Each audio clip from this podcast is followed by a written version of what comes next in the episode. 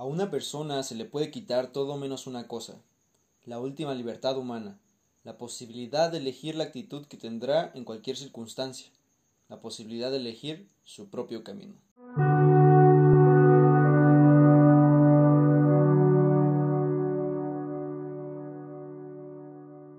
¿qué tal? Bienvenidos a este podcast, el podcast de Body God, el podcast del asombro. Y hoy decidí iniciar con un celular, la grabación de un celular. Se escucha muy bien, ya lo sé. Y pues estoy aquí con mi padre. Eh, decidí empezar ya una noche de domingo. Espero que este momento sea épico y a ver qué surge. La verdad, no hemos hablado de esto antes, entonces pues lo que salga, ¿no? Así es. Queremos que sea un poco orgánico y pues que lo puedas disfrutar en el lugar donde estás. Buenos días, buenas tardes, buenas noches. Y solo abre tu mente y no, no, no dejes que tu capacidad de asombro se quede aquí.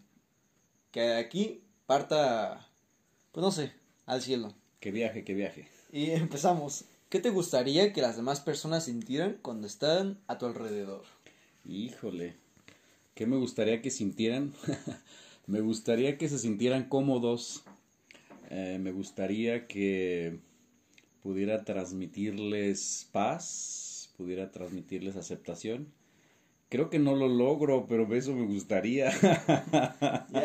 Pero por ejemplo, imaginemos que tú estás eh, en medio de un público, las personas te rodean. Imagina que las personas no te conocen. Así nunca te han escuchado hablar, nunca han visto nada de ti. Y de repente empiezas a hablar y las personas te rodean y tú tienes una carta de presentación en tres palabras, ¿qué te gustaría que esas personas supieran de ti o que esas personas este, pensaran de ti? ¿Cuál, ¿Cuál imagen de vida te gustaría darle a esas personas? En tres palabras. En tres palabras. Bueno, la primera palabra que me viene es autenticidad. Me gusta ser auténtico. Me gusta eso, que la gente sepa de mí. Soy auténtico, o sea, que no intento copiar ni estar imitando a nadie. Esa es como que la primera. La segunda cosa que me gustaría que transmitir, sí fue la pregunta, ¿verdad? Sí. Eh, pues sería de alguna manera algo de provecho como, bueno, pero estás diciendo que una sola palabra. Pues provechoso, sí. Es decir que aunque las cosas divertidas casi siempre son pues un poquito sandeces, pero creo que no, no soy tan divertido.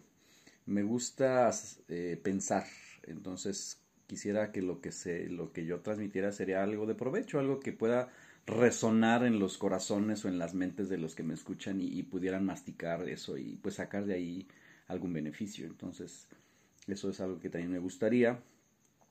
¿Y qué otra cosa? Tercer cosa, ah, pues me gustaría poder mm, dejar, ah, no sé, huella, no sé, quizás se parece un poquito a lo anterior, pero sí, sí me gustaría que de alguna manera lo que soy o lo que Dios me ha hecho ser sirva de algo dentro de, mi autenticidad o dentro de mi individualidad que, que sirva de algo, que dé una aportación, pues vaya, que yo pueda aportar eh, algo, algo bueno. No sé si me expliqué, pero más o menos así. ¿Por qué crees que los seres humanos tenemos esa necesidad de querer aportar algo? Yo creo que eh, es parte del diseño de Dios, em, porque el, el, deseo de querer aportar algo es muy satisfactorio, eh, porque todos nos necesitamos. Entonces, cuando tú te sabes que eres útil, se genera una, una satisfacción que yo creo que es correcta. Ahora obviamente sé que todo se puede desvirtuar, pero eh, el saber que sirves para algo te genera una satisfacción y el saber que puedes servir para algo pues genera bienestar. Entonces yo creo que el que tengamos esa necesidad de dejar huella o de, mm, o de aportar algo eh, es necesario para poder interactuar unos con otros, porque si no creo que de por sí somos con tendencia a ser egoístas, eh, viviríamos totalmente aislados y, cada quien en su rollo, pero al saber que nos necesitamos y que yo no tengo todas las virtudes, yo no tengo todo, toda la sabiduría, todo el conocimiento, todo, este, pero que lo que sí tengo que pueda ser útil para el que no tiene lo que sí tengo. No sé, parece trabalenguas. Pues hay una frase en un libro que se llama A 20 cosas que deseo que mi hijo sepan, de Hal Urban, que dice, una de las mayores recompensas de la vida es saber que alguien cree en ti y en tu visión. Es cierto. Y ahora, yo escuché ah, de uno de los podcasters que más me, más me gustan escuchar, de, de Isaiah Hansen. Ah, bueno, para los que no, no, me conocen, yo tengo un canal de YouTube donde muchas veces hablo de inspiración, de hablo de inspirar a las demás personas y me comentan mucho, ah, no, pues tú has servido de inspiración, tú me has inspirado. Y mi enfoque muchas veces siempre eh, termino diciendo mis videos con algo inspirador, ¿no? pero Jesiah Hansen dijo que, bueno, él piensa que la inspiración es como el becerro de oro.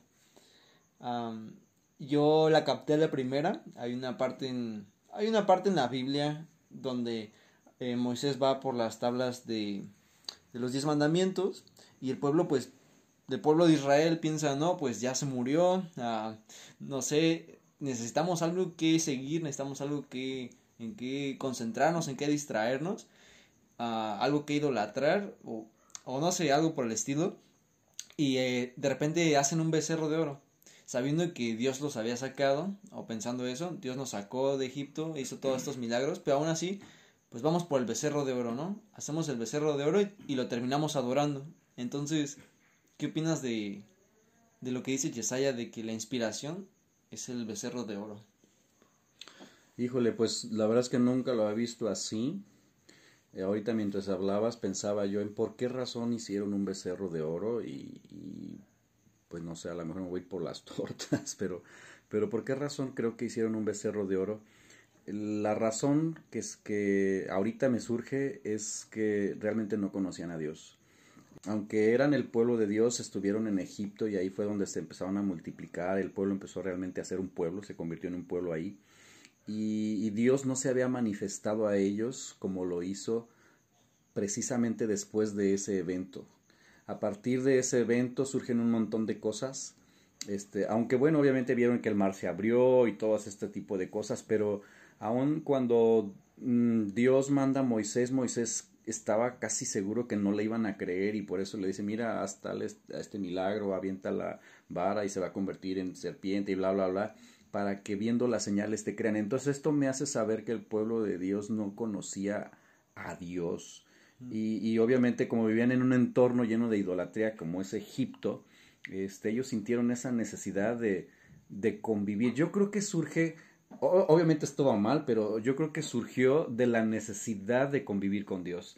Todos tenemos una necesidad y a veces es un poquito desesperante no poder ver a Dios. Por lo menos a mí me pasa. Yo quiero verlo con estos ojos, yo quiero tocarlo. A veces digo, ¿dónde estás? Sé que está, pero a veces hay, hay una necesidad de que mis cinco sentidos interactúen con ese Dios invisible. Entonces, bueno, repito, a lo mejor ya me fui por las tortas y no sé si la inspiración sea el becerro de oro. La verdad, nunca lo había pensado. Este, valdría la pena meditar en eso, ¿no? No sé. No sé, sí está muy... Yo todavía no le dijeron. ¿Por qué crees que dijo eso? A ver, a lo mejor tú lo captaste y, quizás me ayuda a tu punto de vista. ¿Por qué crees que dijo eso, que la inspiración es el becerro de oro? Mira, para empezar, Yesaya, si estás escuchando esto, tú eres muy controversial y te encanta la controversia. Pero lo que yo capté en primera instancia fue que muchas veces, bueno, yo estaba hablando con un amigo de como, le decía, bueno, ¿tú para qué quieres estar enfrente de un público? Y él decía, pues para inspirar.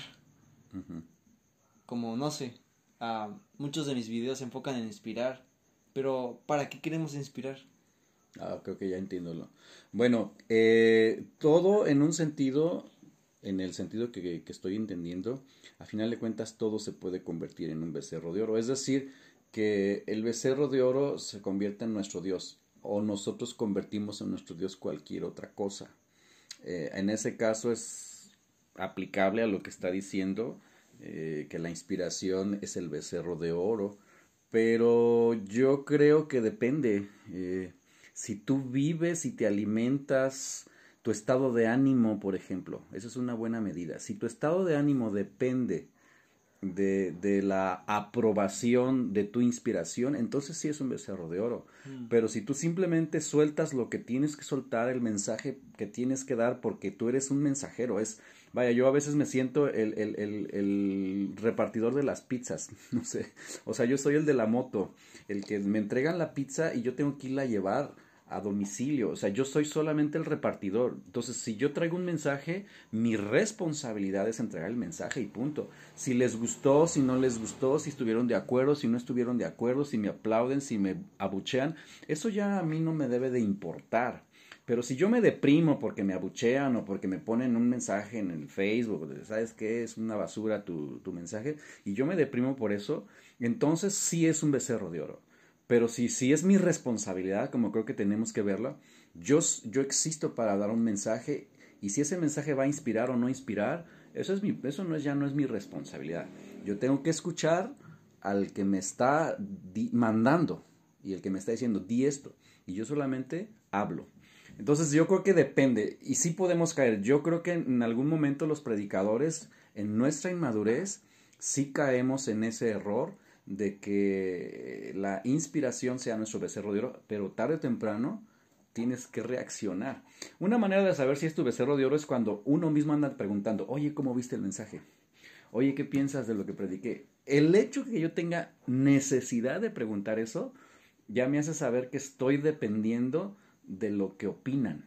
Mm. Yo intento, es más, tiene mucho que no ando preguntando qué piensan, porque intento solamente ser fiel a lo que Dios me dice que diga y se acabó.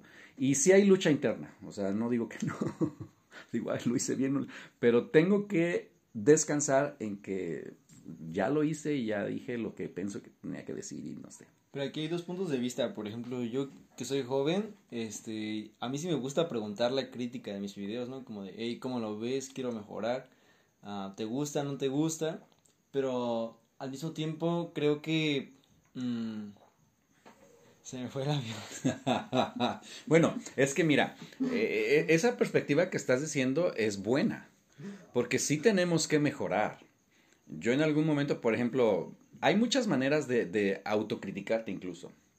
Por ejemplo, ahorita pues que se usa grabar todo, yo me veo y me escucho y yo mismo digo, ay, ¿qué dije? O a veces hasta los gestos, ¿no? Dije, ¿por qué hice ese gesto ni al caso? Por darte ejemplos. Pero cuando uno va empezando en lo que sea, sí necesitas la tutoría de alguien. O sea, es que eso es indispensable porque eh, uno tiene vicios, este, uno tiene inexperiencia, eh, inmadurez. Entonces, esto es como un aprendiz. Un discípulo le tiene que preguntar a su maestro, oye, lo estoy haciendo bien, en cualquier área. No sé, estás tocando un instrumento, le tienes que decir, oye, ¿toqué bien? Eh, porque si no, si no preguntas, entonces es soberbia. Pero si llega el momento en donde tienes que como analizar tu corazón de por qué estás preguntando y por qué quieres mejorar. Mejorar es bueno y hacerlo bien es bueno, pero no para llenar tu ego ahí está la cosa. Y eso solamente lo sabe cada quien. O sea, ahí todos fingimos y ya. Pero uno lo sabe si estoy llenando mi ego o no. Si yo quiero mejorar porque realmente quiero hacer las cosas con excelencia para mi Señor o para el que yo sirvo, eso es correcto. Pero si soy honesto conmigo mismo y digo, ando pregunta y pregunte, pero realmente porque quiero que me aplaudan, solo tú lo puedes saber. Eso realmente nadie puede saberlo más que tú. Entonces es como ese equilibrio. Yo sí llegué a preguntar, oye, ¿cómo viste la prédica? Cuando iba empezando sobre todo. Porque era discípulo, aprendiz. Ahora, no es que ahora ya sea un experto y que no necesite cambiar y mejorar. No, pero como que mi enfoque ya está más en, tengo que escuchar a Dios. A mí me angustia más eso. Si hay algo que a mí me angustia es el no tener la certeza de que Dios me dijo que dijera. Cuando no tengo esa certeza, créanme, hay una angustia en mi interior increíble. Yo sufro, sufro porque no sé, no tengo el mensaje. Yo digo, mensajes puedo dar un montón. Simplemente agarro la Biblia, la abro y empiezo a hablar y yo sé que de ahí puedo salir. Pero no se trata de eso. Yo no existo para eso. Yo existo para dar un mensaje que tengo que escuchar de mi Señor. Sí, para los que no sepan, eh, para entrarlos en contexto, eh, mi papá es este, ministro de culto es este pastor en una iglesia pues te toca predicar cada domingo, ¿no? Por, por si alguien no, no agarró el rollo, ¿no? sí, perdón. y este, y ¿crees que podamos o lleguemos a tratar de inspirar a otros, pero por egoísmo y, o, u orgullo propio? Yo creo que sí, yo creo que sí. Eh, bueno, mira, para empezar, yo creo que todos tenemos la necesidad de ser inspirados. Ahorita estuve hablando mucho acerca de, de solo la predicación. Perdón, no pensé que podía escuchar a alguien que no entendía esos términos. Pero si yo lo aplico a cualquier otra cosa, por ejemplo, a mí me gusta pintar, me gusta dibujar. Y yo a veces necesito que alguien me inspire, yo necesito inspiración, porque a veces no la tengo. Entonces, ¿qué hago? Pues veo otras pinturas o hablo con algún artista y veo sus trabajos y me animo o me dan ideas. Eso es bueno. Entonces yo sé que también yo puedo crear cosas que me surgen de mí mismo que pueden inspirar a otros. Entonces yo creo que es necesario. Aquí lo insisto en el punto. Si yo vivo solo de lo que piensan y lo que dicen, eso mmm, me va a destruir porque va a haber gente siempre que le va a encantar tu trabajo o lo que dices o lo que hablas, pero también va a haber gente que le va a chocar y le va a quedar gordo. Entonces es como, sea auténtico y ya está. Si te equivocas, pues ni modo. Si, si dijiste una tontería o hiciste algo que estuvo mal, pues aprendes y ya está. Regresando a la pregunta primero, que dijiste, pues yo quiero dar esta imagen ante las personas, yo quiero uh -huh. que las personas sientan mejor, bueno, se sientan así como lo describiste. Uh -huh. Um, ¿Existe algo mejor que inspirar? ¿Existe algo mejor que dar esa imagen de ti? No sé. Pues inspirar es bueno. Eh, y sobre todo, pues inspiras a cosas buenas o a cosas positivas. Yo creo que si inspiras a las cosas buenas de la vida, a las buenas relaciones, si inspiras a, a la amistad, si inspiras a, no sé, a disfrutar la vida, yo creo que eso es bueno. Yo creo que se necesita. Eh, somos seres emocionales y, somos afectados por lo que nos rodea.